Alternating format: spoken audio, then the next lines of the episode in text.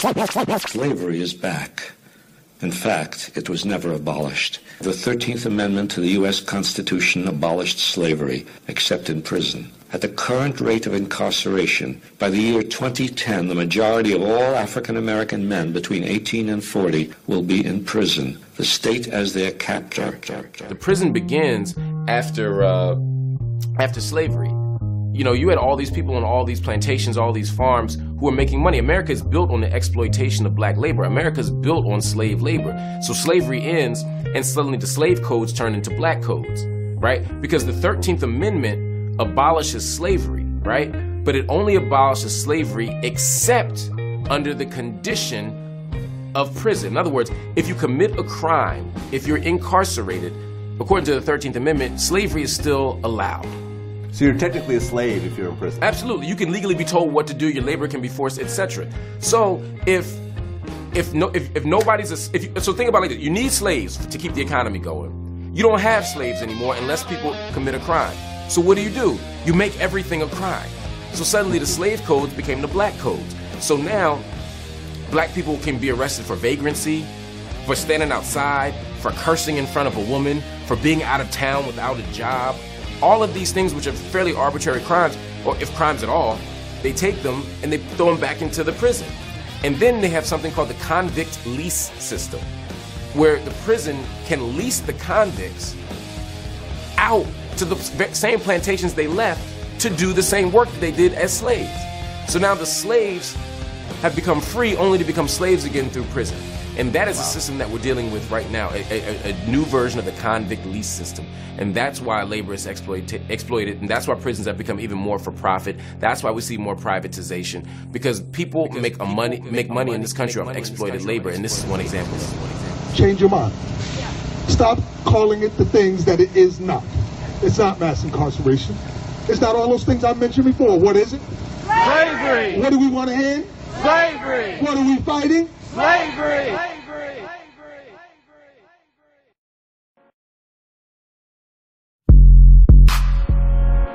These intolerable incidents will occur with greater frequency unless something is done. And what do you suggest be done? If he continues to mortify and embarrass our audiences with his inflammatory remarks about prejudice in the North, I, for one, am, am ready to cut loose from him. Mr. Garrison, I do not understand a man who can advocate union with the slaveholders and at the same time spread disunion among his own abolitionist supporters. Well, what do you propose that Frederick do in order to regain your confidence? Oh, go right on, gentlemen. Three things. First, leave out the question of prejudice in the North from his lectures secondly about the subject of secession until he has embraced a more traditional position. And third, since there will be more and more questions about his true origin, I suggest that he print his true name, the date of his birth, and the place of his birth. That's a heartless request. You know very well if Frederick reveals himself to be a fugitive slave, he will surely be returned to slavery. And if he does not, his usefulness to the cause of abolition will be hopelessly compromised. Oh. Uh, Mr. Phillips, the only thing that brought you and Mr. Garrison together with me is our common profession of faith and the freedom of all men. Of you, of Mr. Garrison, of Mr. Coffin, and of myself. Yes, you have loved me as a man, and you, Mr. Garrison, has used me as a speaker.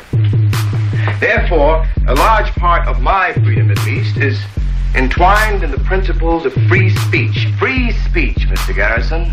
I know you have fought very hard to strike the fetters from my hands and from my feet, but I must tell you that my appetite for freedom is unsatisfied. unsatisfied. For to be free in my body while my mind is still in chains is contrary to the nature of freedom. What matters if I lose my friends if I gain the freedom to speak my mind? What matters if my black brothers will, will win the privilege to walk in the sunlight if they have to walk at the end of your leash? If your freedom means no more than this, I am willing to give up the hypocrisy of abolition for the reality of slavery.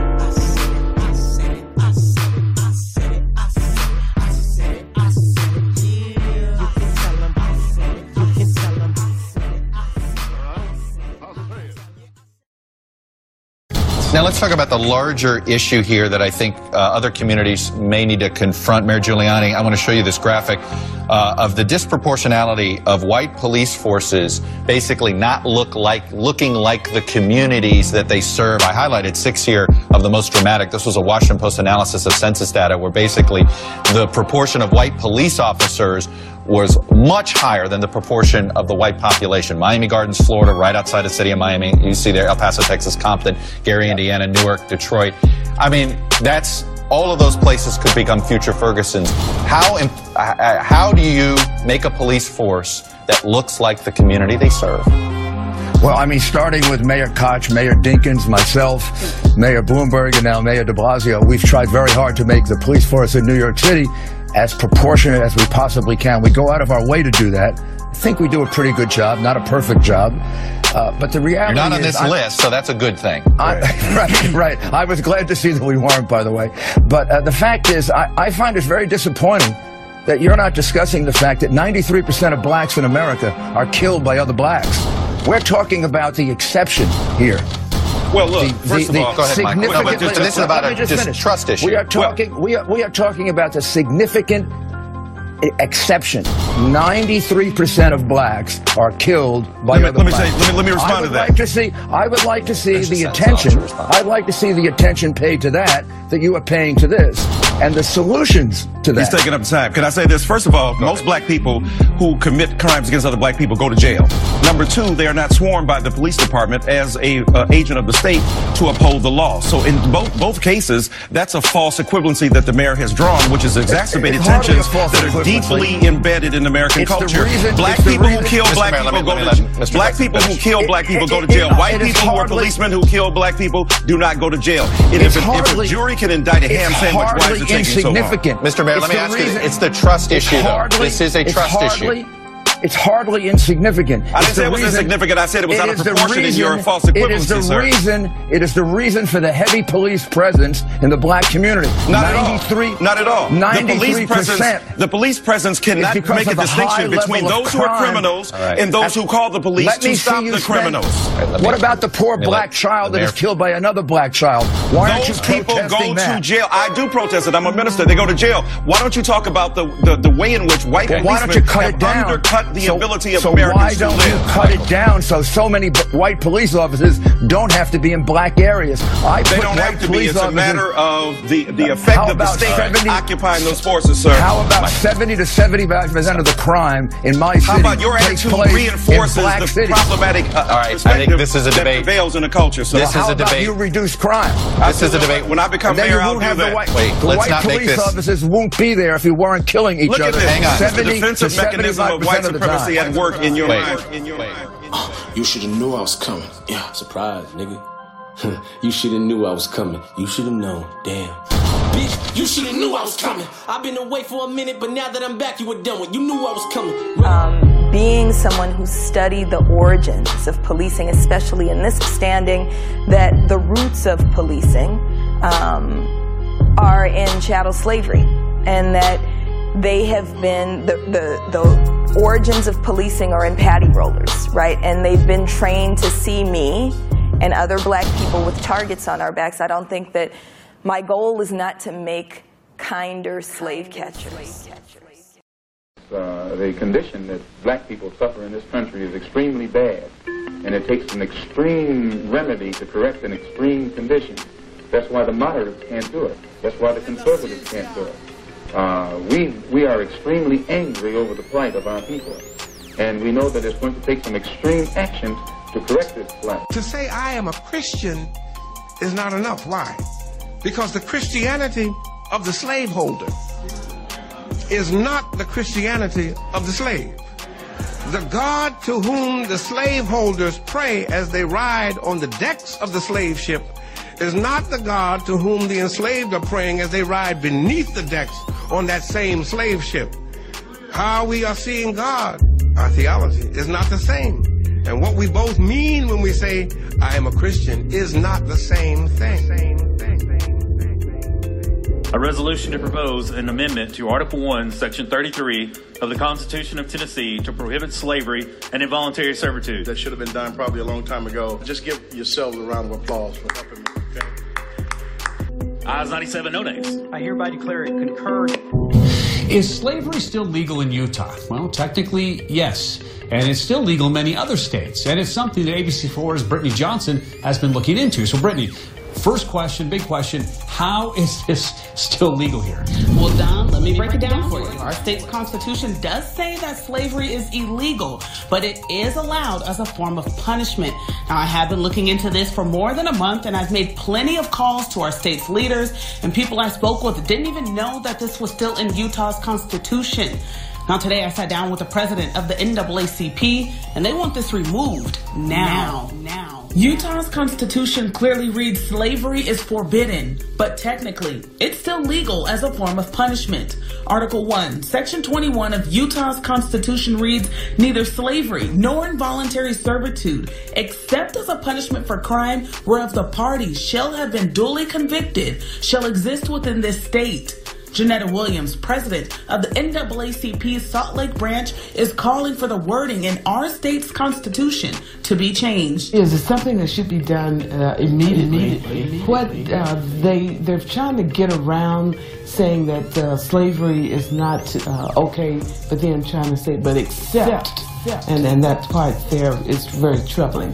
Utah isn't alone. Other state constitutions allow slavery as punishment for a crime. The U.S. Constitution does too.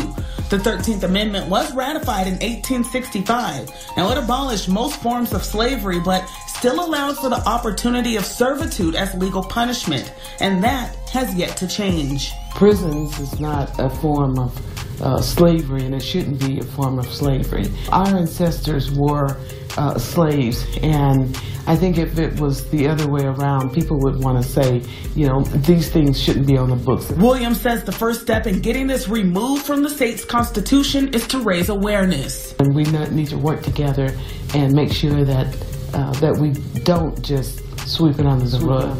That should have been done probably a long time ago. Just give yourselves a round of applause for helping me. This is a state thing. As a resident of the state who happens to be St. Paul's capital's uh, police chief, it's important that this wording is removed. When people go into the, the uh, criminal justice system, when they are uh, entered in the Department of Corrections, it should not be viewed as an exception to slavery. People who are paying their debt to society should not be viewed and should not be treated as if they're slaves. Words matter, Minnesota, and we can do better. In this fall, I hope you join me in striking this language from our Constitution. Thank you very much. And now I'd. Uh like to introduce my, my co author, and she's my true co author, not just a second author, because chief authorship will pass uh, to her for floor action, uh, and that is uh, St. Paul State Representative Rena Moran. Thank you, Representative Flash. So the Emancipation Proclamation was issued 157 years ago. But black Americans still carry multi generational trauma from that dark period in our nation in our nation's early history. This trauma informs my work here at the Capitol, and every day I try to look to lift our community spirit of uh, the systemic biases that continue to hold them down. As the great great granddaughter of slaves, this issue is personal to me. It's a matter of human dignity. It's unacceptable for our state to sanction slavery or involuntary servitude under any context. It's time for this language to be eliminated, and I am so proud to be the co author of this legislation, which would amend our Constitution to do so. That should have been done probably a long time ago. Just give yourselves a round of applause for helping.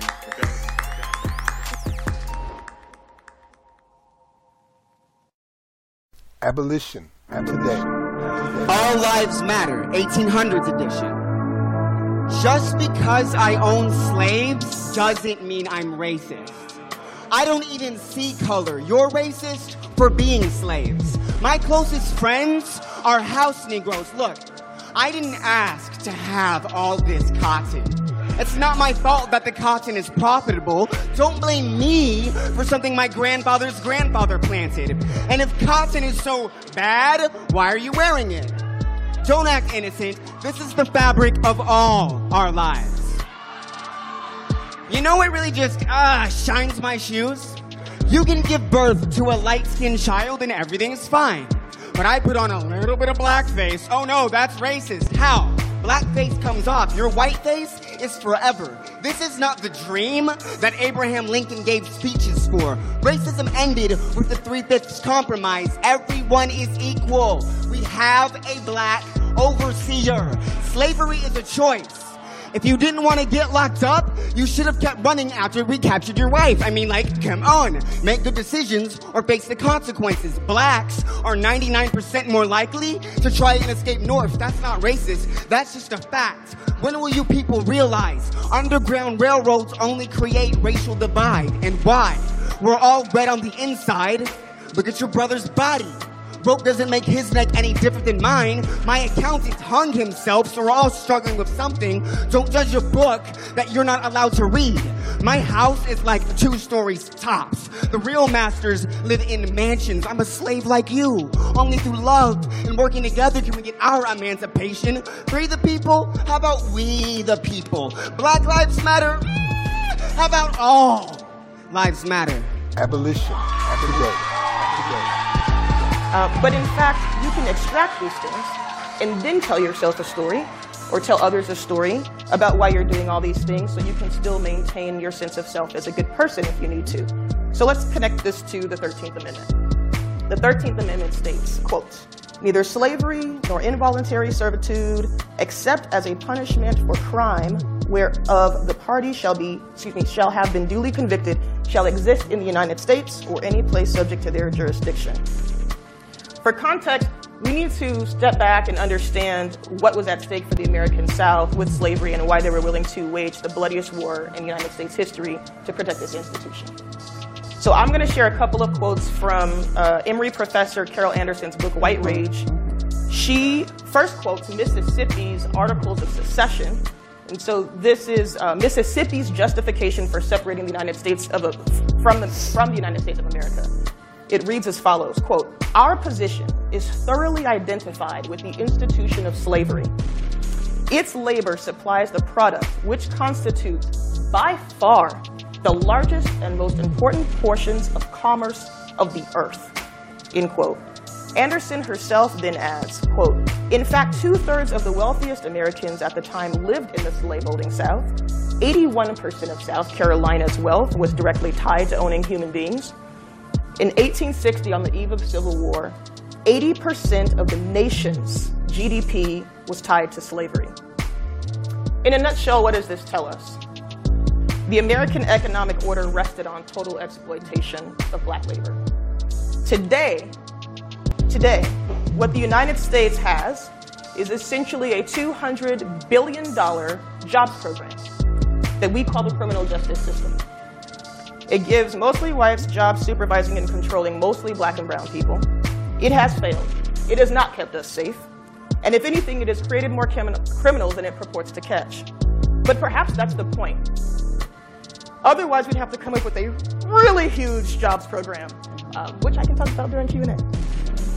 The United States incarcerates more of its citizens than any other country in the world, but the fuller story is not just the 2.3 million Americans who are locked up right? Or the staggering 7.1 million Americans who are currently under correctional supervision.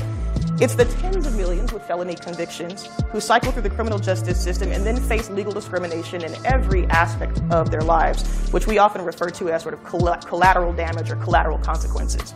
Now, after relegating prisoners to the margins long after they've served their sentences, these returning citizens are legally barred from jobs, housing, voting, educational pursuits, financial aid, uh, any avenue to, to reenter mainstream society. So, in addition to the jobs that are created to cage, warehouse, and monitor millions of black, brown, native, and poor white folk, huge swaths of the job market are cleared from competition competition for whites who would otherwise be forced to compete for those jobs. In closing, I just want to close the loop on this economic order piece. Um, the economic order structures the socio-political order. And what do I mean by that? The, the political order, the political institutions, the political rules, the public policies are put in place to serve the most powerful economic interests. This is what allows for a loophole to be inserted in the 13th Amendment in the first place. Thank you. Yeah. Mm. So thank you. Abolition. Abolition. Today. Today. Freebeats.io.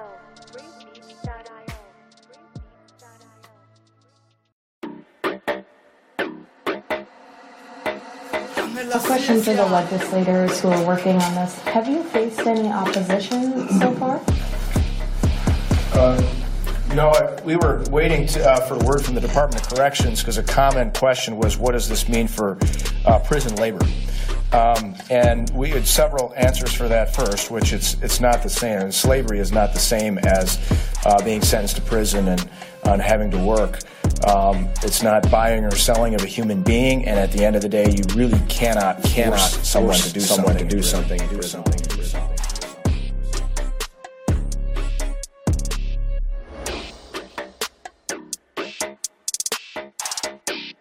Now, a history of forced labor after the Civil War.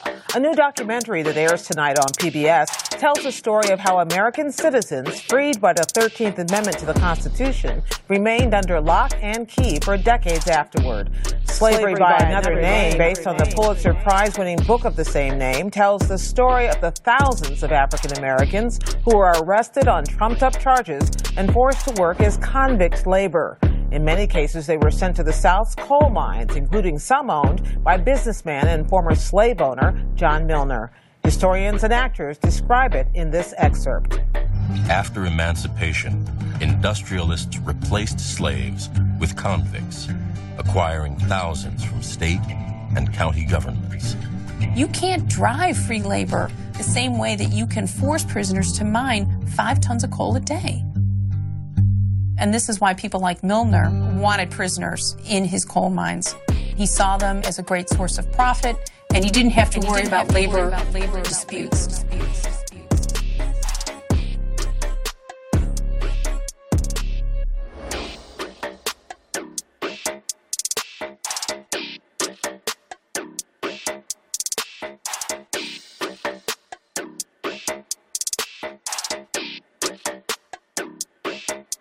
The detention center that I'm going to sell today really is state of the art. It's as good as it can possibly get.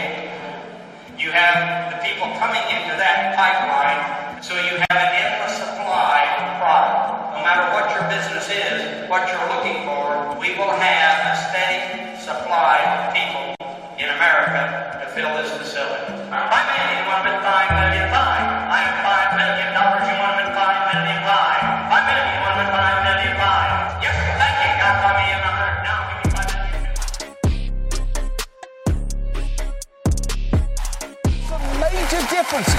between the jobs people do in prison and the ones they do on the outside, particularly when it comes to money. The average wage in prison is around 63 cents per hour. And remember, that's the average. So that means there are states where prisoners make considerably less. In Texas, Georgia, Arkansas, and Alabama, prisoners are not paid for their work at all. And in some places, they're required to work under threat of disciplinary action. If they say, no, I'm not going to work, they can write you up for that. They can send you to solitary for that. That's, that's, now that's slavery. To, to work for free, yeah. and then they under can and they can put you in solitary if you don't work or write you up for not working yeah. for free. Why is that not slavery? Yeah, that's not good because why is that not slavery? Is one of those questions that even if you have to ask it, something has already gone very wrong. Like, how many swastika tattoos? Or which of mommy's nightstand drawers did you open? Things are already bad. We just need to figure out how bad. And the answer to why is this not slavery is well, it's not exactly not slavery, because it turns out treating prisoners as slaves is literally written into the Constitution. The 13th Amendment states that slavery is abolished except as a punishment for a crime. And the amendment abolishing slavery is really not the one that you want to suddenly include the word except. except, except,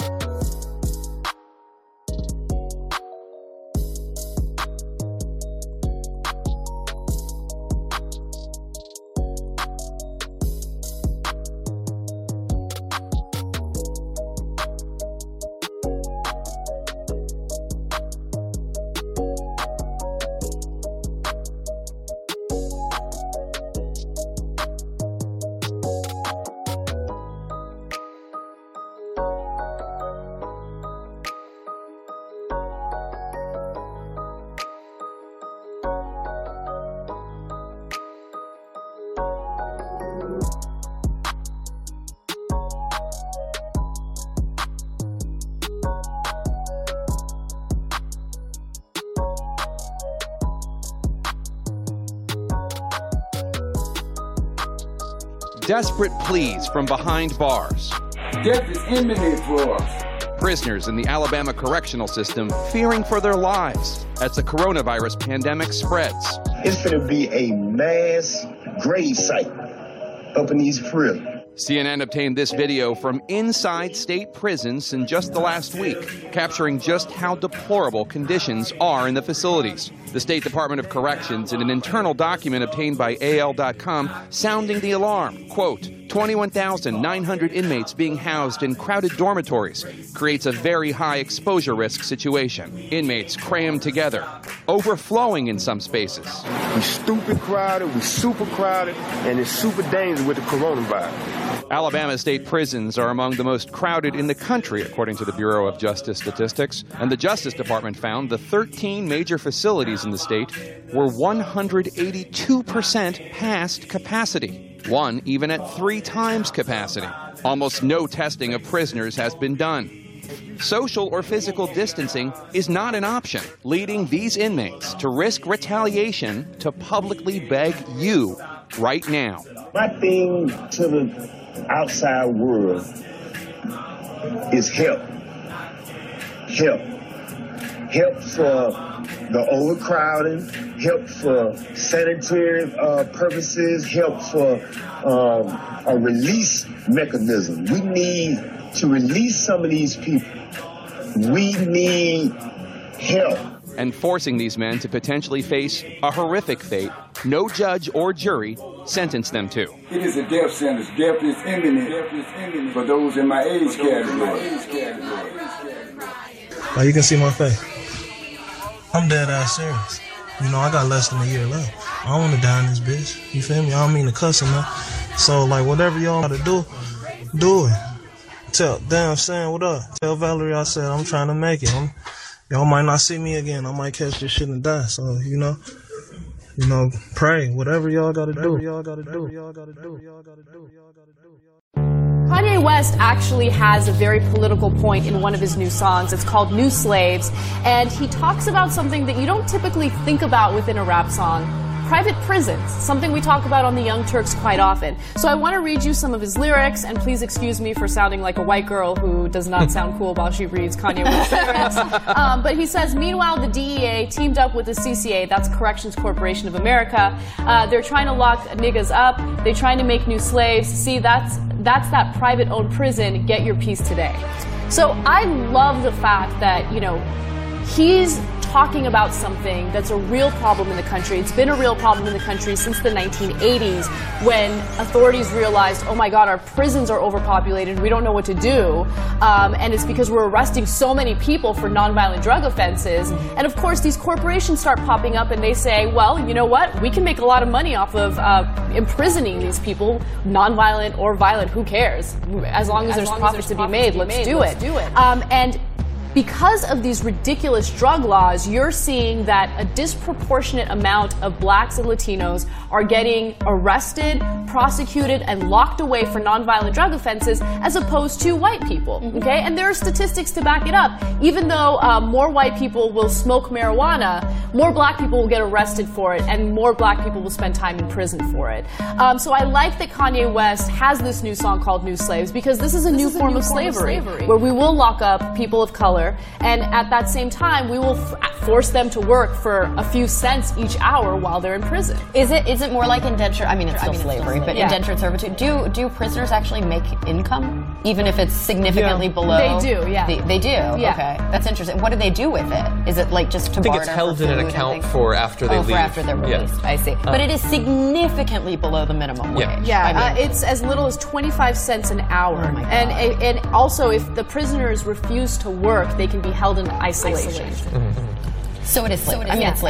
And yeah. they are, you know, there are there are acts of violence committed against them if they don't wear. I mean, I personally think that putting somebody in a hole, you know, putting somebody in isolation is cruel and unusual punishment. I've been against that for a very long time. To me, that's, that's no, different no different than like, than, like whipping, somebody. somebody. You know what I mean? It's it's breaking it's them. breaking them. It's breaking them so that they'll, so then, they'll then follow orders. So I want to give you guys specific stats because you know it's one thing to say, hey, this is happening. It's another thing to be detailed about it.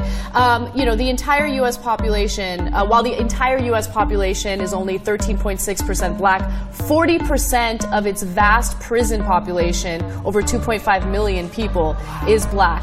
In 2010, black males were incarcerated at a rate of uh, 4,347 inmates per 100,000 U.S. residents of the same race and gender compared to 678 inmates per 100,000 uh, white males. Wow. Wow. Yep. And I bet we wouldn't be all that surprised to find that much of that disparity is probably due to the drug war. Um, yeah. But also, I, I, think that a lot of people, will be quick, quick to, discount to discount, the, message, the message in, this in this, because, because it's Kanye West, West, and it's you know it's a song.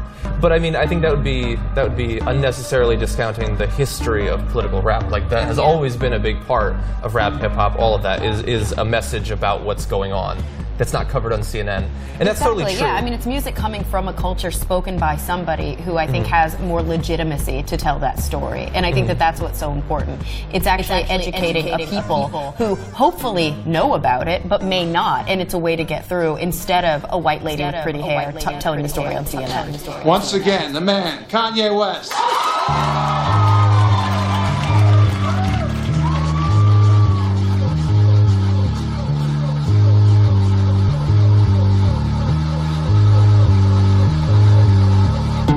My mama was raised in the era when clean water was only served to the fairer skin. Doing clothes, you would have thought I had help, but it wasn't satisfied unless I picked the cotton myself. You see, it's broken, erase some nest that don't touch anything in the stove, and it's written.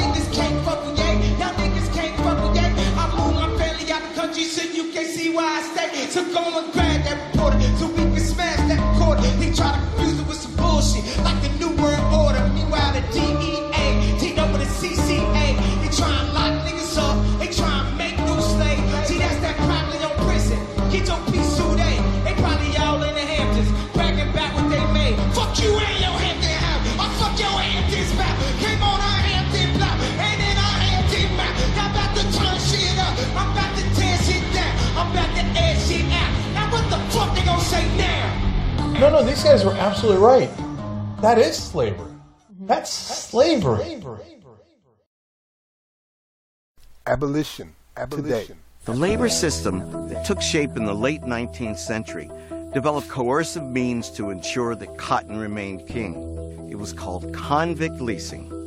Get arrested on a minor charge or a trumped up charge, you could find yourself locked up and then hired out to a corporation bidding on inmate labor. The pipeline from prisons to profits in this country has deep roots. The aftermath of slavery was in some ways worse than slavery itself.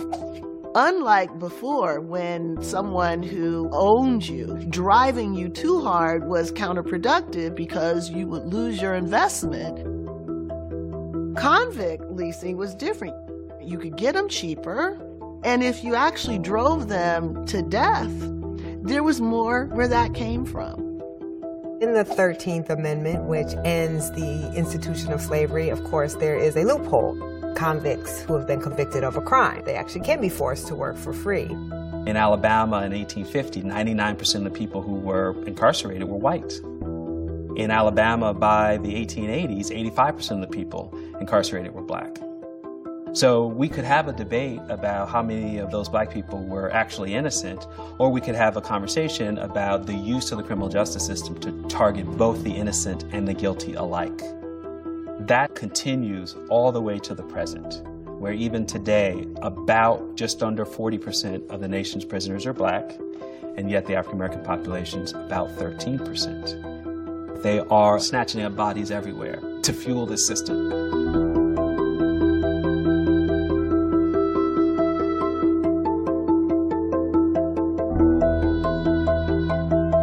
the idea in which more money can be made out of their incarceration is still very much part of our criminal justice system.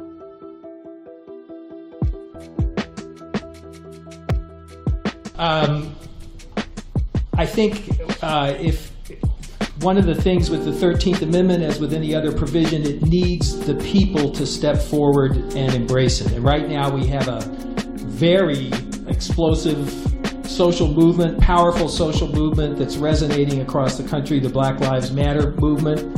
I think the 13th Amendment is an ideal vehicle for that. People don't tend to think of it because of the victory of the enemies of the 13th Amendment in limiting it to its historical purpose of eliminating chattel slavery. But it's sitting there waiting to be grabbed.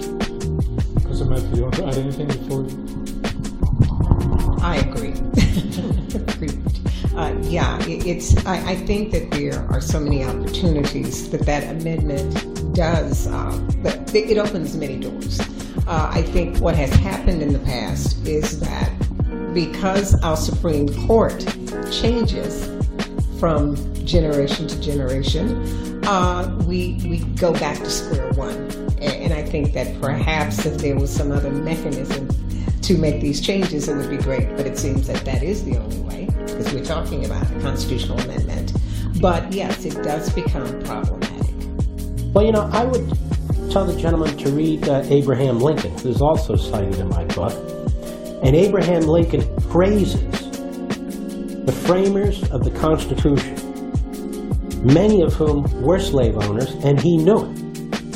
And he said, because they could not resolve this issue there and then. They left it to their progeny to do it. And that's what the Declaration of Independence does, as I've explained in my books too, as Abraham Lincoln explained over and over and over again. The same men who wrote and adopted the Declaration of Independence which talks about the, the, the, natural rights, the unalienable rights of the individual, not just white men not just men, not just white, but every human being, set the stage for at some point the abolition of slavery. This is Lincoln's position. It's my position. It's really the only rational position there is. Position there is. Position there is. Abolition today. Watch, watch, watch, watch. Watch this. They are not just gangs of kids anymore. They are often the kinds of kids that are called super predators. No conscience, no empathy. You can talk about why they ended up that way, but first we have to bring them to heel. And the president has asked the FBI to launch a very concerted effort against gangs everywhere. Freak, freak.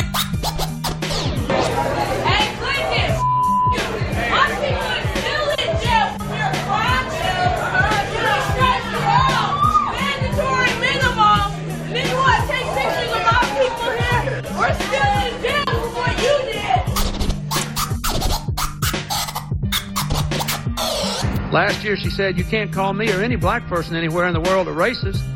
We don't have the power to do to white people what white people have done to us. And even if we did, we don't have that low down, dirty nature.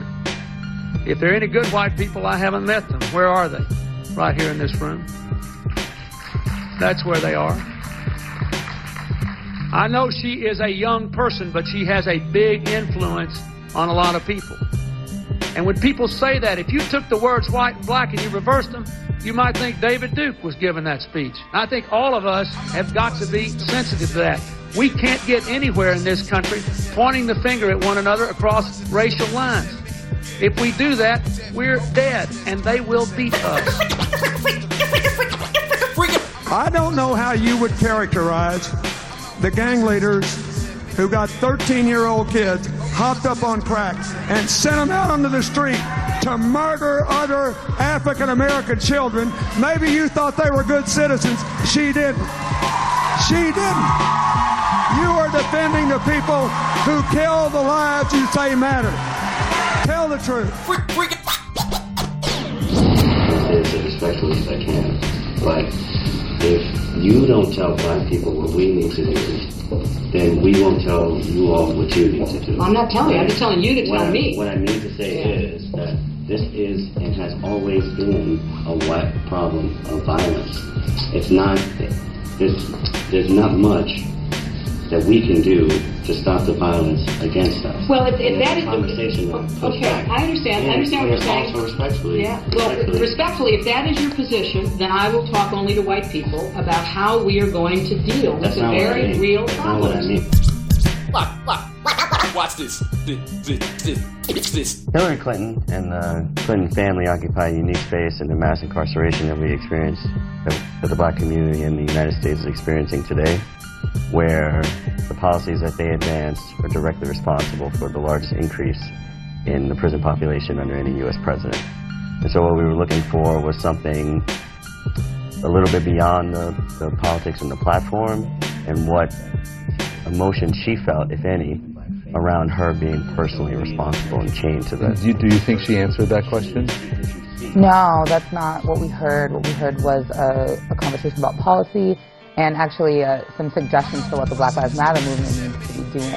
Um, and again, like Julia said, what we were looking for was a personal reflection on her participation and advocacy for some of these policies that have really decimated black communities. We were there and we were in conversation with her and it was something that was, that was readily apparent that that's what she was offering, but what was also readily apparent about what she was not offering was the fact that the reason why the Black Lives Matter movement that she was trying to push the responsibility on to fix these problems, part of the reason why those problems exist is because of some of the decisions that she made personally. Wow. She lobbied for it, yeah. and she advanced it as as FLOTUS, and she also advanced it as a senator of New York.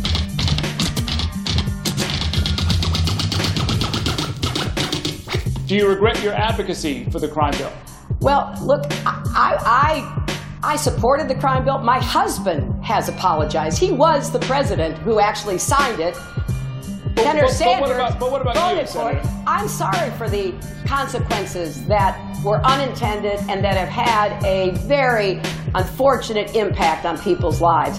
I've seen the results of what has happened in families and in communities. That's why I chose to make my very first speech a year ago on this issue, Errol, because I want to focus the attention of our country and to make the changes we need to make. And I also want people, especially I want I want white people, I want white people to recognize that there is systemic racism. It's also in employment, it's in housing, but it is in the criminal justice system as well.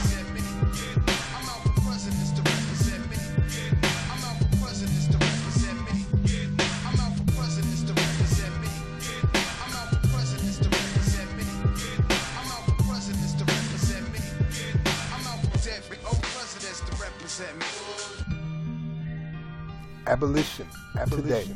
Abolition. Today.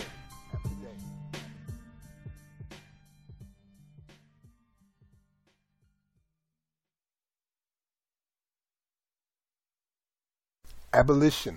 Abolition. Being a police officer is not an easy job by any means. It is certainly not an easy job under conditions of maximum stress. But it is very hard to look at the videos that we have been seeing from all across the country, and particularly this one video we're going to show you which you may have seen, and not conclude that there is something deeply broken in the culture of policing in America. A Democratic president wants 100,000 cops. A Democratic president wants to build 125,000 new prison cells. We have predators on our streets. How can he really be a progressive and want to lock these people up? And I'd say lock the SOBs up. Increase the penalties. Increase them. I would put the son of a gun in jail. Put them to death. Now we can find some fringe folks, libertarians and left wingers in my party who say, nah, that's not what we should do. But politically, that consensus has been arrived. Biden crime bill. Biden crime bill. The Biden crime bill. The Biden crime bill. Hell, we've got crime bills coming out our ears. The president says he wants to wage a war on drugs, but if that's true, what we need is another D-Day, not another Vietnam almost the same thing that got passed, the Patriot Act, was introduced by me in 1994. Every major crime bill since 1976, every minor crime bill, has had the name of the Democratic senator from the state of Delaware, Joe Biden. I sat next to Strom Thurmond. No, no, no, no, no, no, no, and became friends with Strom Thurmond. Together we passed the crime bill. So don't tell me you can't work with people and compromise. Woo! Where's all this from? the government can take everything you own. Everything from your car to your house, your bank account. They can take everything. You got a gun? You commit a felony? Ten years. We already have it five years. Minimum mandatory. Judge can't say, you know, you had it in your pocket, you never intended to use it, we're only going to give you one year judge has to say five years. A Democratic president wants 100,000 cops. A Democratic president wants to build 125,000 new prison cells. Well, he wants to make it 10 or 20 or 60. I, we can work that out. They are beyond the pale, many of those, those people. They literally have not been socialized. It doesn't matter whether or not they're the victims of society. The end result is they're about to knock my mother on the head with a lead pipe, shoot my sister, beat up my wife, take on my sons. So I don't want to ask what made them do this. They must be taken off the street. They are in jail. Those people, those people, those people. Away from my mother. Those people, those people. Your husband, our family. Those people. A wag in the newspaper recently wrote Biden has made it a death penalty offense for everything but jaywalking. Those people, those people, those people. I'm going to make it for 46 crimes. Biden says make it for 51. We're going to get tough. 60 new death penalties, brand new, 60. There are 70 additional enhancements of penalties, i.e., you go to jail longer when I wrote the original bill that started this whole process, the so-called Biden crime bill, I didn't call a liberal confab and write it. I didn't call these big society people and write it. I called the cops.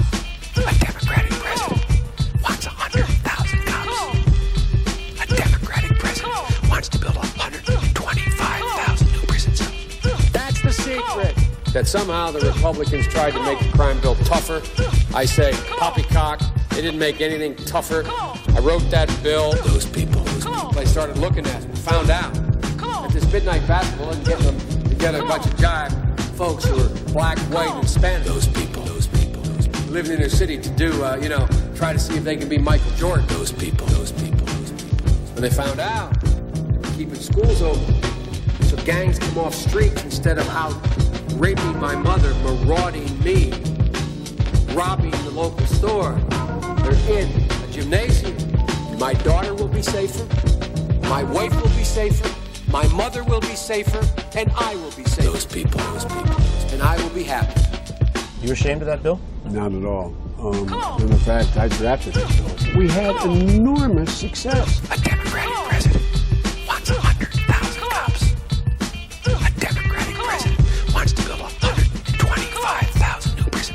are things I would change, but by and large, what it really did, it restored American cities. America is under attack, literally, under attack by an enemy who is well financed, those people, well supplied, and well armed, and fully capable of declaring total war against the nation and its people. We have to hold every drug user accountable. Those people, those people. We need more prisons, more jails, more courts, more prosecutors. Quite frankly, the president's plan's not tough enough, bold enough, or imaginative enough to meet the crisis at hand. We're going to have to worry about getting governors uh, to go out in the mountainsides with flamethrowers with you next to them. Um, uh, dealing with it in their backyard. During the period of bloodshed and mayhem of which the president has spoken, we passed a law. Those people, those people. Bipartisan. Those people, those people. We said crack cocaine is such a bad deal that if you find someone with this much of it, a quarter's worth, not in value, in size, five years in jail, five years, no probation, no parole. If you have this much, lock them up and put them in our prison. Those people, those people, those people. Boot camps for youthful offenders. Under this bill, we can string up barbed wire. We can build Quonset huts and we can put them in boot camps. We can do that. I've been fighting to get these club drugs changed and scheduled for years. DEA was my opposition. That's the scum who should be put in jail. Those people. Those people. Not just the guy selling the pills. Arrest the promoter. Those people. Find a rationale unrelated to drugs. You don't have to get them for drugs. Turn off the water. I put you in jail. I put you in jail. A Democrat.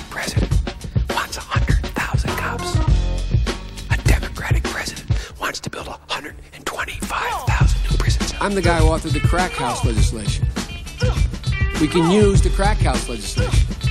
Tear down these buildings. You can literally bulldoze down their business. Great big bulldozer, just Bulldoze it down. Literally, not figurative. Those people, those people. Holding our media accountable is. Um, it's something we all desire, but uh, there's a thing called the First Amendment, which is read in a way that I think is a little excessive. Come on. There's a big mistake that was made, but it's trapped an entire generation. Those people. Those people. Come on.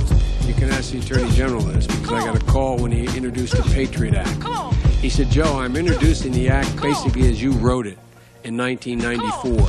This bill met with an overwhelming, overwhelming agreement in Congress.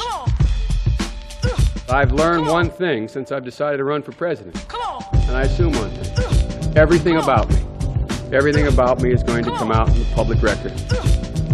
And I've done some dumb things, and I'll do dumb things again.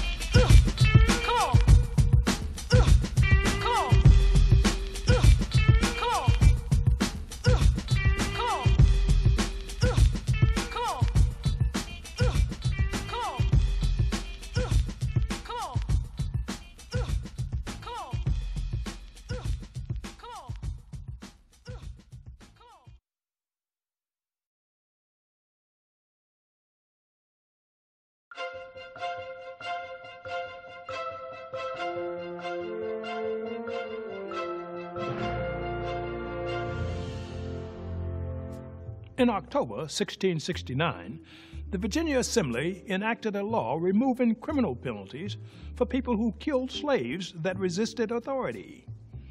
That practice would not be considered murder because the, quote, premeditated malice, unquote, element of murder could not be formed against one's own property. In the following years, Virginia continued to reduce protection for slaves in 1723, the Assembly removed all penalties for the killing of slaves. That meant that an enslaved person could be killed for an offense as minor as picking bad tobacco. In effect, enslavers could kill enslaved people with impunity in colonial era Virginia. Laws in the other colonies were also weak when it came to protecting the lives of slaves. Following the American Revolution, many states created penalties for killing slaves. But the loophole permitting the killing of an enslaved person during, quote, correction or to prevent resistance remained. As a result, slave owners were rarely punished for killing enslaved people throughout the history of slavery in America.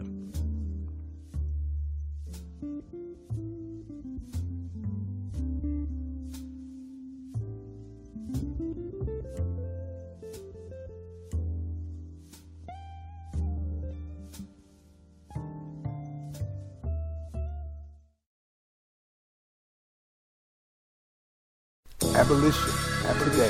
What we're being tasked to do, and let me sum up, in California is to consider the following to consider executing more people than any state in modern American history, to line up human beings every single day for execution for two plus years. To line people up to be executed, premeditated state sponsored executions, one a week for over 14 years. That's a choice we can make, or we can make, I think, a more enlightened choice to advance justice in a different way. There was a National Academy of Science report that came out that estimates one out of every 25 people on death row is innocent. If that's the case, that means if we move forward executing 737 people in California, we will have executed roughly 30 people that are innocent. I don't know about you. I can't sign my name to that. I can't be party to that. I wouldn't be able to sleep at night. Let me be clear. My opposition to the death penalty is rooted in a few things. One, we get it wrong way too often. It's a technological argument, right? We swear people did it until we find out they did. We find out they did. Right? And We've had too many cases where we were convinced somebody did it until they didn't. Until they didn't. Right? Except they're dead. The second thing is, I don't think the state has the moral authority to kill its citizens. To kill its citizens. Kill its citizens. No nation that has executed this many Native Americans, that has allowed the Tuskegee experiment to happen, that has enslaved its, its own, that is built on the exploitation and enslavement of its own people, has the moral authority to decide who gets to live and who gets to die. Who gets to die. Third reason is it doesn't work. Because your, your, your, your point was you should go into any situation knowing that if you do this thing, this is going to happen. The implicit argument of that is that it will dissuade people from doing it, right? That if I knew I was going to get killed for this, maybe I won't kill somebody. But all the data, all the evidence, all the science throughout American history shows that the death penalty actually doesn't make people less likely to kill. In fact, there are states there are states where where there's a death penalty, murder rates are actually higher. Okay. So someone breaks into your house. Uh huh. And they're armed. Mm-hmm. And, and, you, you see that they're in your house with a gun. Do you try to kill them? Yes. Okay. I'm defending so myself. It, so in a way, you're actually enacting the death penalty on this person. Yes. Remember, I said the state doesn't have the capacity and the moral authority to do it. I didn't say individuals didn't. And also, here's the other difference the state isn't the operating in self defense. I believe in protecting life. I'm, I'm shooting that person to protect life. The state is not doing it to protect life. I was um, the most humblest individual that you could ever meet. Ahmad cared. Ahmad was kind. Ahmad was well mannered. Ahmad was, um, like I basically say all the time, to know Ahmad is to love Ahmad. And I really wish people could have really got to know Ahmad, to really, really love Ahmad, because Ahmad was loved. Honestly, I really do think that the, the parties involved should be um, given the death penalty. You know, my son was, a, he, he was shot and killed. Um, mom wasn't given a chance. He wasn't given a chance to to live.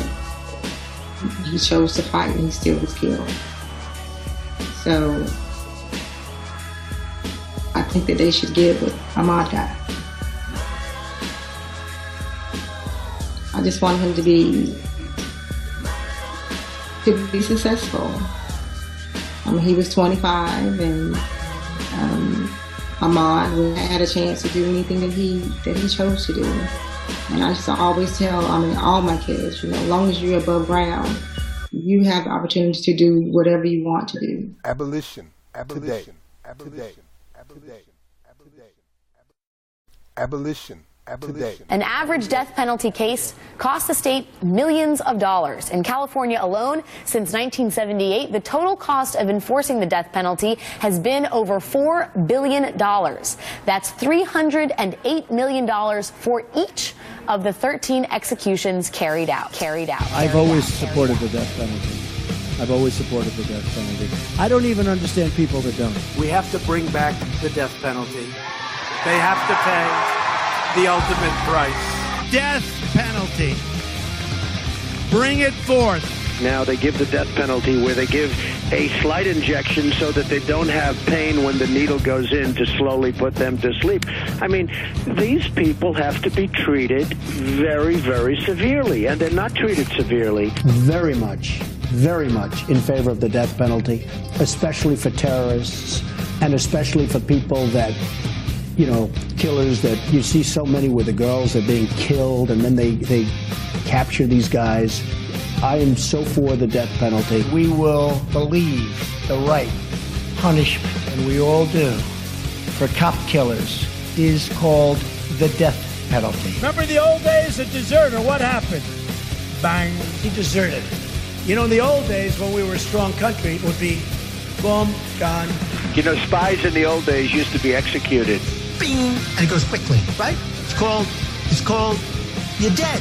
Treason. It's treason. You don't even hear that word.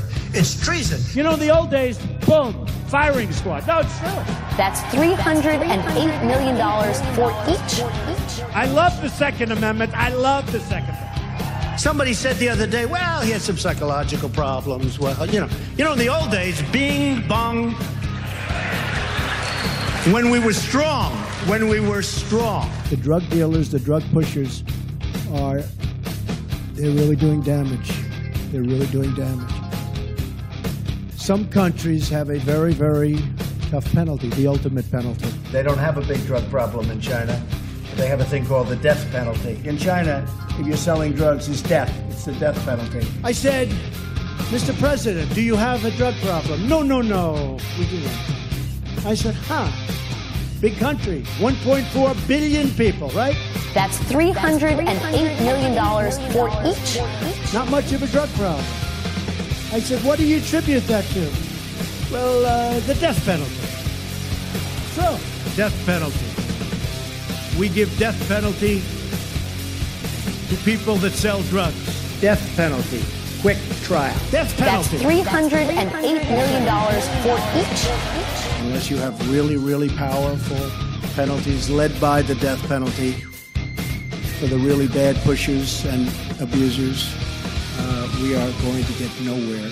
Again, the words death penalty, death penalty, death penalty, death penalty. From no penalty to death penalty. The death penalty. The death penalty. It's called the death penalty.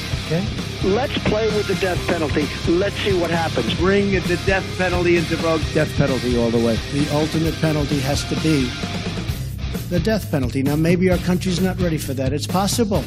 It's possible that our country's not ready for that. And I can understand it, maybe. Although personally, I can't understand that. That's $308 million for each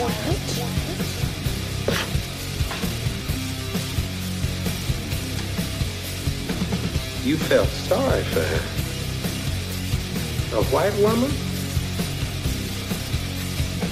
You felt sorry for her. Abolition. Abolition. Abolition. Abolition.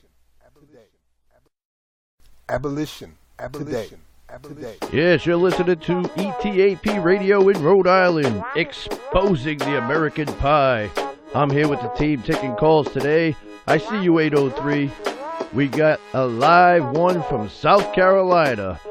Say what you gotta say. Just keep it real and relative without cursing. We are live on the air. No time for rehearsing. Okay, caller, you're on. Yo, this is Max and Pax from the Deep South Pack, and I heard you got a program exposing the facts, dropping jewels we can use to expose these fools. Now, you know I'm a soldier who done paid his dues. A bigger, meaner mugger than the nightly news. I'm an abolitionist, and my mission is to end slavery. There you go. Say it like you feel it.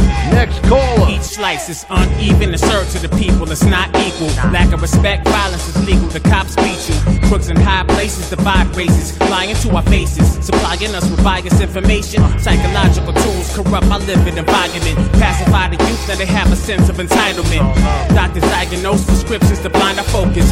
Dumb us down for a reason, but we too high to notice. Broke community stress, poverty, less harmony. back by the best quality technology. Lawmakers who break laws and neglect policies, it gets bloody. All for the love of money, it's time to raise awareness. People view the nation as careless, all we need is communication and fairness. We breathe the same air in the sky. I pray and hope by exposing this American pie, you stay awoke. Exposing it. The American pie. Exposing it. The American pie. Oh no, look what you done started. Oh no, look what you done started. Exposing The American pie. Exposing it. The American pie.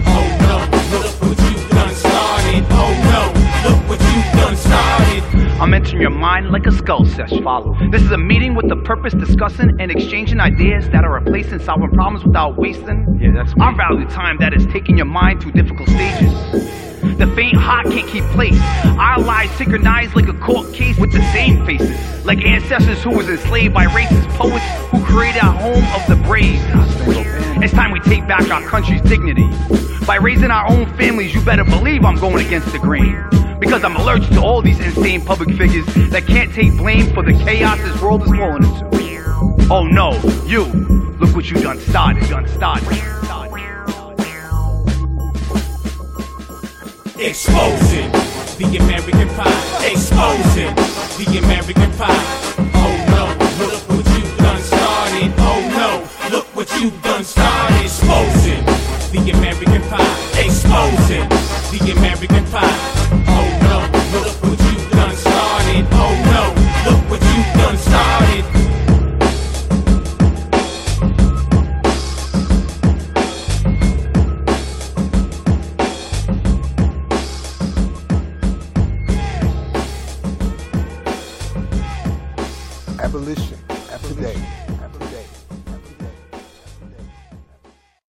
abolition. Abolition. Six Semper Tyrannus. Tyrannis.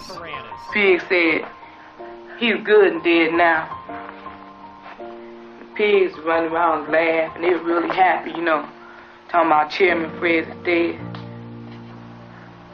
I never saw Chairman Fred again. The bullet, which was in fact recovered from Mr. Hampton's body, uh, was a bullet fired uh, out of a carbine by Officer Davis. He's pumping his shotgun. I turn in his direction. I fired two shots at him. Six Semper Six Tyrannus. Tyrannus. Newton's body was found before dawn in a pool of blood on a West Oakland sidewalk. Police said he had three bullet wounds in the head. Newton's wife's car was parked and locked just 30 feet away. Sic Semper Tyrannis. Some very sad news for all of you, and I think uh, sad news for all of our fellow citizens and people who love peace all over the world. And that is that Martin Luther King was shot and was killed tonight. Remember? Sic Semper Tyrannis. I was sitting in the front row, very right in front of Malcolm, uh, in fact. And uh, he came out on the stage. The uh, introductory speaker turned over the platform to him, and he raised his hand in a uh, Muslim greeting. Cook, Salam Alaikum. At that point, uh, I heard a rumbling behind me, and I'm sure everyone else did too, and I turned around in my seat to, to see what it was. And uh, then we saw, I saw two guys standing up, and the next thing, my next impression, well, happened very rapidly, you can understand, is of a gunshot. And uh, I saw Malcolm had his hand up. He had said, he said, stay cool, stay calm, or something like that. And uh, just then the gunfire went off, and his, his, hand was up. I remember this. I turned around quickly, and the next thing I saw was Malcolm falling back in a dead faint. Sic Semper Tyrannis. In 1963, Medgar Evers, the NAACP secretary for Jackson, Mississippi, organizes boycotts of shops that enforce Jim Crow laws. Let me say this to you. I had one merchant to call me, and he said, we don't need nigger business. So let us not trade at these stores. Let's let the merchants down on Capitol uh, Street feel the economic pinch.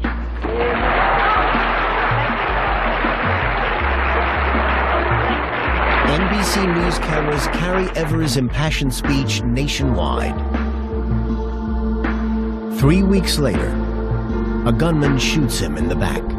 Sixember Tyrannus. Booth probably had this weapon for at least five or six years before the assassination uh, took place. It fires a single bullet, so this is like we say, one and done.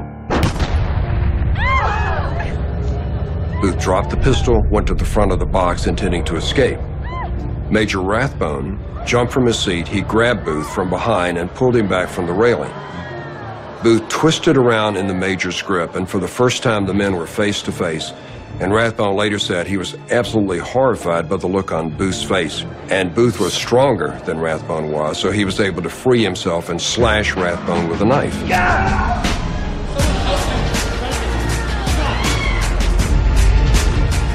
Booth leaps from the box to the stage. Sic Semper Tyrannis! And makes his escape. Sic Semper Tyrannis. It means thus always to tyrants and ladders. It's been a long day without you, my friend. And I'll tell you all about it when I see you again. We've come a long way from where we began. Oh, I'll tell you all about it when I see you again when I see you again.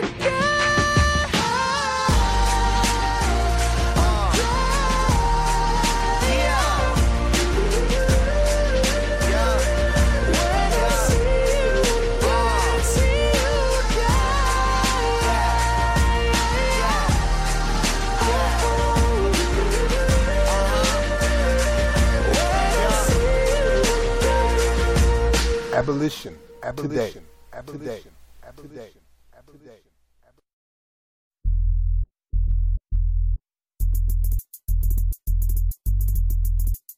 Abolition. Abolition. Today today. Costs for correctional facilities, or in other words, prisons, quadrupling in the past 20 years to $52 billion in the U.S., with taxpayers on the hook for much of that. Is there a way you can actually make crime pay? Our next guest says you bet. Reva Shakatai is Senior Vice President at RBC Wealth Management, and she joins us now. Thanks for being with us, Reva. Thank you, Dennis. So let's just go broad picture first. The U.S. is the most prison prone country in the world, right? Tell us about that. We have 2.3 million inmates in the state prison system, in the federal prison system, and in local jails. There is a difference between prison and jail. Yes, it's a one year, but it doesn't matter. It's not first. Louisiana, one in 86 people. One in, 86, absolutely. Uh, if you look at the country as a whole, it's one in 104. But if you look at both parolees and probation in addition, it's one in 33 people who are in the state or federal prison system. Right, and California has seven times as many prisoners as Iran the entire country does. Uh, yeah, absolutely. All right, so uh, there's, clearly demand here.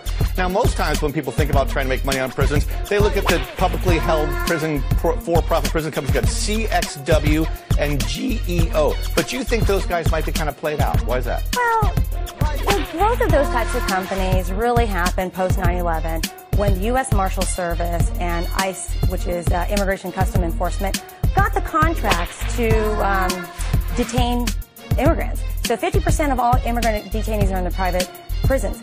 They adopted the approach, if you build it, they will come. But there's a mismatch with the need. They have excess capacity, but it doesn't exactly fill the need of the public prison system.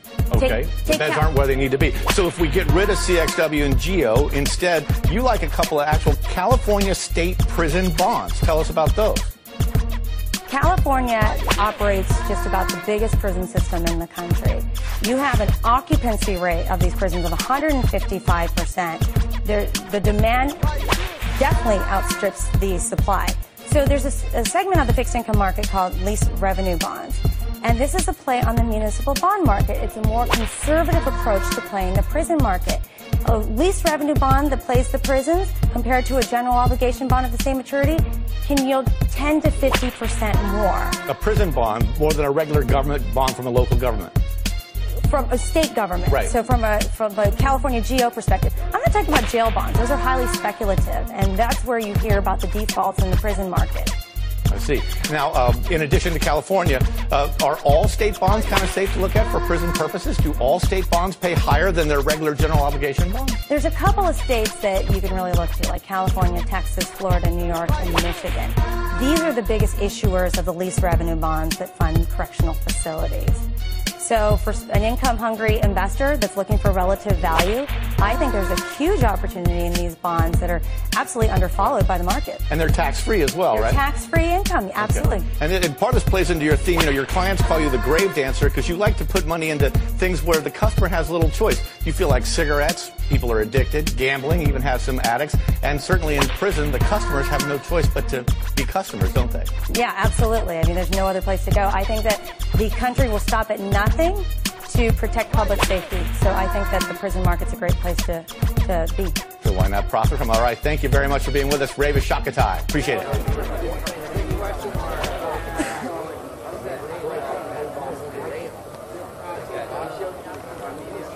We were to meet here by the auction block. Ah, there he is. Get him in, get him in. That sun is hot and plenty bright. Let's get on to business and get home tonight. Bid them in. Auctioning slaves is a real high art. Bring that young gal, Roy. She's good for a start. Bid them in, get him in. Now here's a real goodbye on about 15. Her great grandmammy was a Dahomey queen. Just look at her face, she sure ain't homely. Like Sheba in the Bible, she's black but comely, bit them in. Gonna start at three. Can I hear three? Step up, Jans, take a good look, see, cause I know you want her once you see her. She's young and right, make a darn good breeder, bit them in. She's good in the field, she can sew and cook. Strip her down, Roy, let the gentleman look. She's full up front and ample behind. Examine her teeth if you got a mind, bid them in, get them in. Here's a bit of three from a man who's thrifty. 325, can I hear 350? Your money ain't earning you much in the banks. Turn around, Roy, let them look at her flanks. Bid them in. 350's bidding, I'm looking for four. At $400, she's a bargain sure. Four is the bid, 450. Five, $500, now look alive. Bid them in, get them in. Don't mind them tears, that's one of her tricks. Five fifty's bidding, who'll say six? She's healthy and strong and well equipped. Make a fine lady's maid when she's properly whipped. Bid them in. Six, 650, don't be slow. Seven is the bid, gonna let her go. At seven, she's going, going, Gone. Pull it down, Roy. Bring the next one on. Bid 'em in, get 'em in, bid 'em in. Abolition. Abolition. Abolition. Abolition. Abolition. Abolition. Abolition. Abolition. Abolition of the stronghold of slavery of the I land where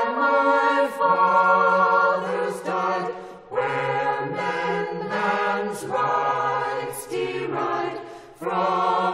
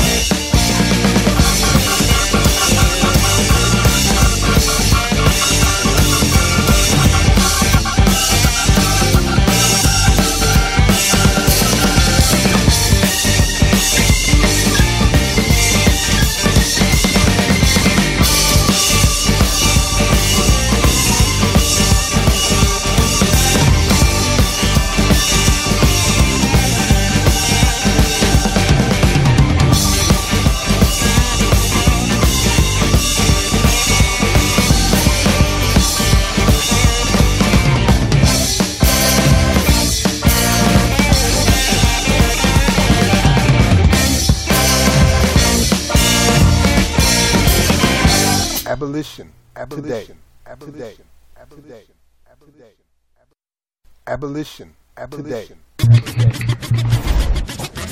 As we've watched these street protests night after night and the continued uprising against systemic racism and police brutality, it's hard not to keep thinking about something that I've seen on a bunch of protest signs in many different cities. Imagine all the many terrible things that have happened that just weren't caught on camera.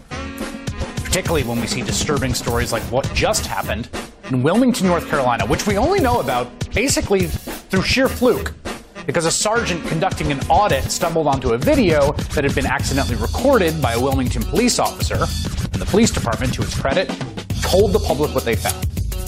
In the video, three longtime veteran Wilmington officers who've been on the job since the late 1990s, think about that, decades on the force, are heard saying some truly vile and racist things with one of them flat out calling for a race war. This is a police officer who's been there for decades. Quote, We're just going to go out and start slaughtering them effing N words. I can't wait. God, I can't wait. The officer adding that a civil war is needed to, quote, and I quote him here, wipe them off the effing map. That'll put them back about four or five generations. All three officers have now been fired for misconduct. The city's new police chief, Donny Williams, making the announcement yesterday. When I first learned of these conversations, I was shocked, saddened, and disgusted. There is no place for this behavior in our agency or our city, and it will not be tolerated. That was his first day on the job, one of his first actions as a head of police in that town.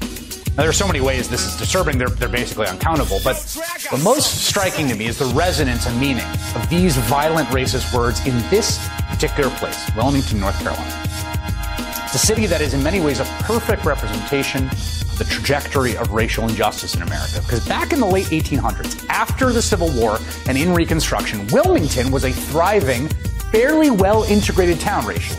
That was thanks to the post Civil War project of Reconstruction, which used the federal government to actively seek to integrate free men and women as full citizens, to give them rights and more.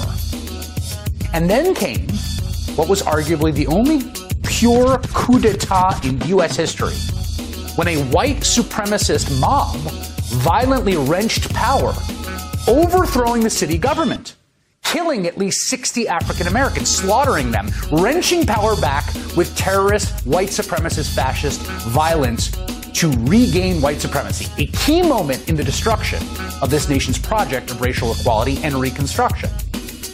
And the system those races built, that is a system upon which we now stand.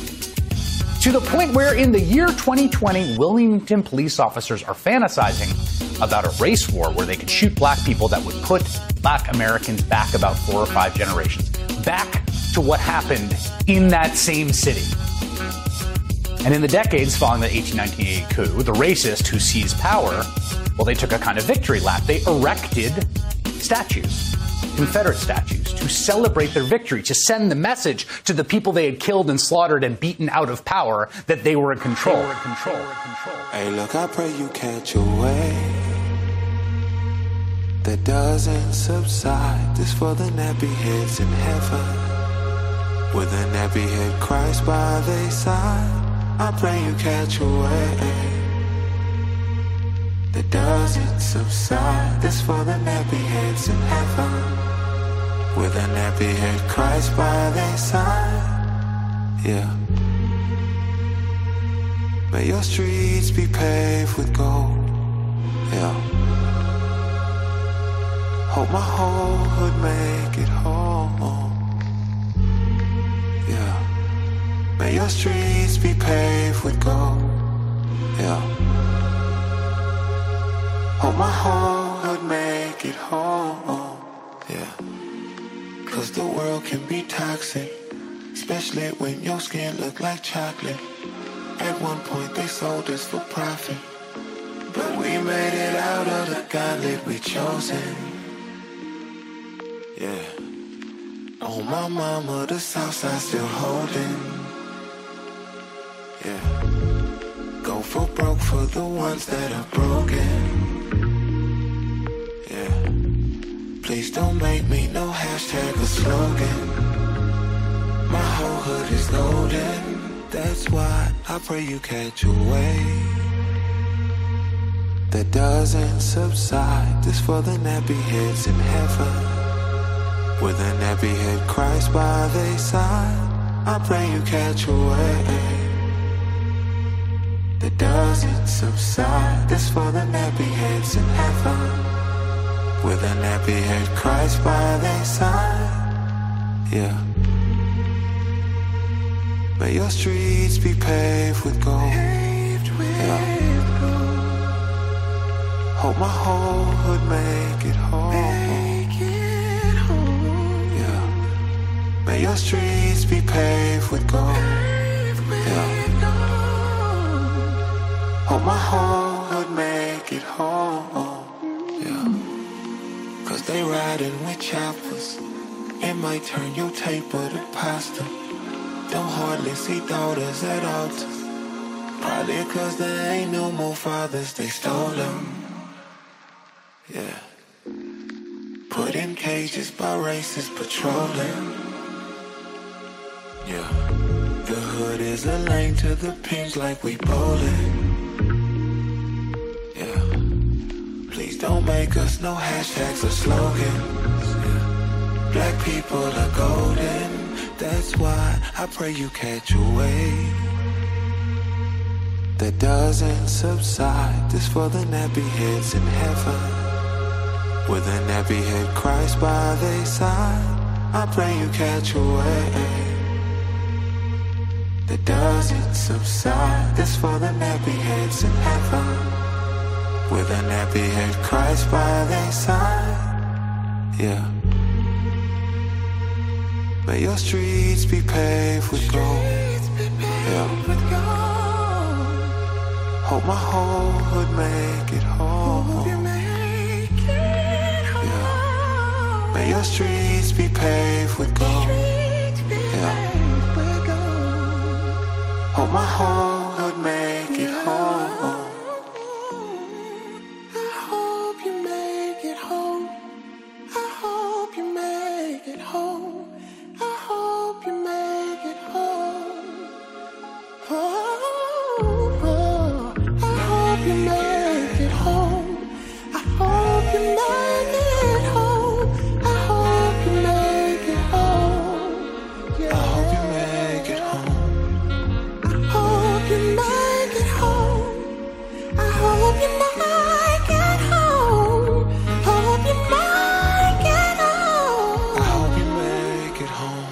Abolition. Abolition. Abolition. Abolition. Abolition. Abolition. African Americans were wealth for 246 years. For a hundred more years, a patchwork of laws excluded them from building wealth, and discrimination continues today. The wealth gap has grown so large over so many years, it would take something truly radical to close it. How do you close this gap, this huge gap in wealth between whites you and don't. blacks? Reparations. Right? Reparations. How much are we talking about here, Ta-Nehisi? Well, we don't actually know, although I, I will take good. a check on behalf of myself. Is anyone on the stage for reparations for slavery for African Americans? Are you? I am. The Bible says we shall be and must be repairers of the breach. And a breach has occurred, and we have to acknowledge that. Who'll pay reparations on my soul?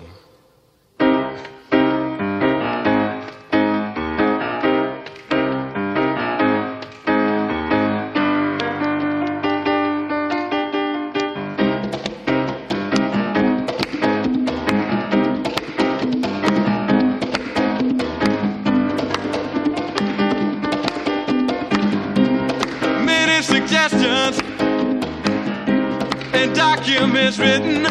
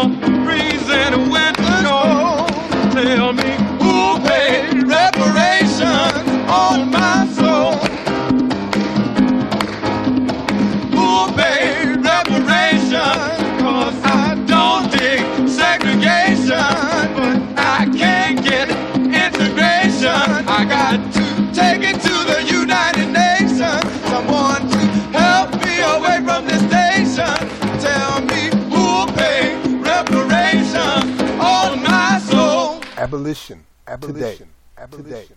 Abolition. Abolition. Abolition. Donald Trump went on Fox and Friends and weighed in on the Ferguson, Missouri situation. Watch his racism come oozing out of his pores. It's very simple. This is a racial situation. It's not covered that way in the press. It's not even discussed in the press. They don't want to discuss it. They stay away from it. I don't and agree with whether you. Whether people like it, uh, that's what we're talking pe- about is the race thing. And then well, this, whole, this, no, this not. is not just a shooting. Well, I, I don't think. I think it's a very strong, and in fact, Chicago is another situation. I mean, it's a very racial situation out there. And if you look at what's going on here and Chicago and other places, and the the press really seldom talks about it. And you looked at it over here. As soon as he mentioned his black son, the audience went wild in applause. And that's a very sad situation, and it's very sad for the country. And people understand it. In my opinion, the press does not really discuss it. They talk about riots, but they don't say what's at the core of the riot. And mm-hmm frankly, uh, it's a very big problem in this country, and it's a problem that is not discussed, or certainly not discussed in any great detail, and it has to be. So when I first saw the headline about this on Mediaite and I watched the clip, I thought for a second because I'm naive that oh, so Donald Trump acknowledges that race is a factor in the shooting. Interesting. Let me see the clip and I was expecting to hear something where I could come out here and actually give him credit. But no, no.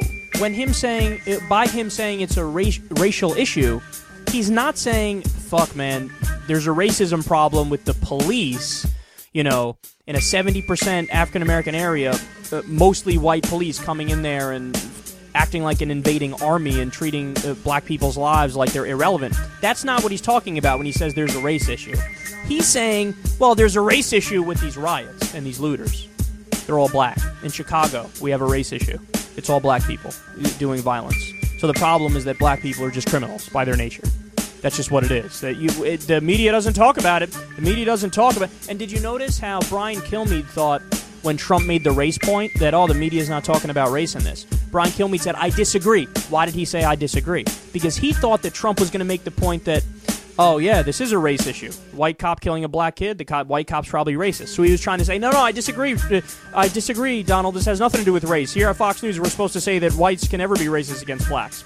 But then the second uh, Donald explained, no, no, when I say uh, it's about race, what I mean is black people are violent and criminals. Then all of a sudden, the Fox News people didn't disagree.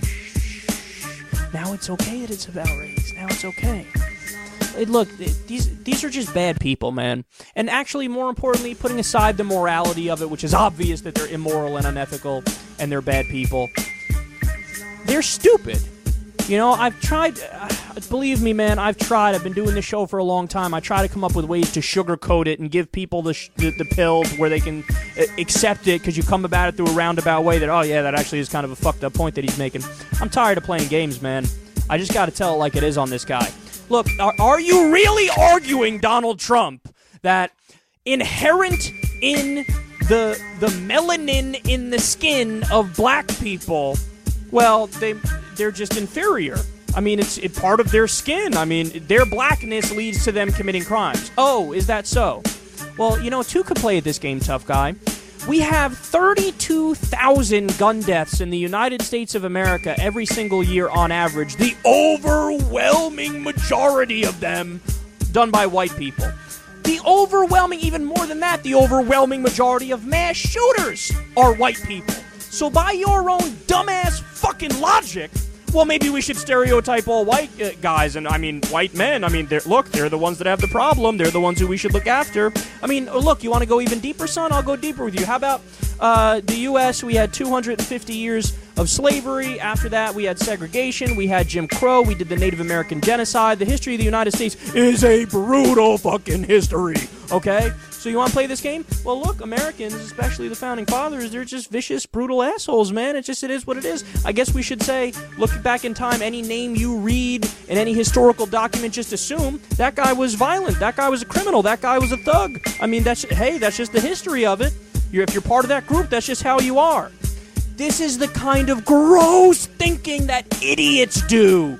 The broad, sweeping generalizations that you don't stop for a second to say, hold on, we're dealing with individuals here. Maybe each person carries their own traits, carries their own beliefs, carries their own moral code, and maybe we should evaluate on a case by case basis. No, a moron like Donald Trump goes, well, we have a race problem here. The race problem is the riots and the looters, and, you know, they said the same thing during Hurricane Katrina. That shows you how insane these people are. They looked at a situation where the federal government failed these communities. Okay, they didn't prepare in advance. Uh, white New Orleans was wiped off the fucking map. You had cops blocking a bridge out of New Orleans, so people were stuck in New Orleans with nowhere to go, no electricity, no food, no water. Then a few people riot, loot to stay alive, and what do they say? Oh, God, you know that's just how they are. Criminals looting. Well, what the fuck do you want them to do? Their houses are underwater and you won't let them leave. They need to eat. What do you want them to do? But that's what these idiots do no matter what. Always blame the black people. Blame them, blame them, blame them. They're doing something bad, they're doing something bad, they're doing something bad. Instead of saying, wait a second, Donald, so you're so upset. Ah, oh, there was 1%, if that, of the people peacefully protesting ended up uh, rioting and looting. You're focusing on the tiny, forgetting the 99%, uh, focusing on the 1%. But what about the original crime that led to this? Somebody was shot.